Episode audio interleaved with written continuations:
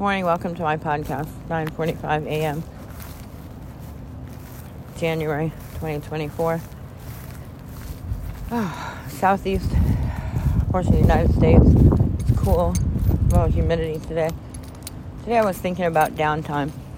Downtime in terms of, well, for me, being a tennis player, uh, in between seasons, downtime in between seasons.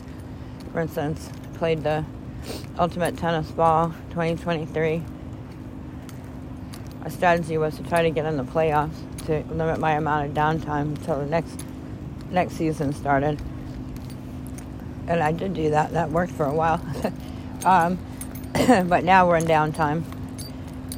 Spring Ultimate Tennis uh, 20 or fall Ultimate Tennis 2023 ended a couple of weeks ago, and then the fall Ultimate Tennis uh, 2024 starts February 10th, or registration ends February 10th.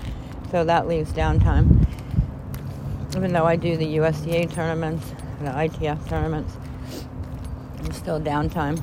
So I guess that's my question for today. What are you doing? And how do you manage your downtime? What's your solution to managing downtime? And uh, that's it. And our any conversations we've had with other people within the past week, revealing conversations we've had with other people.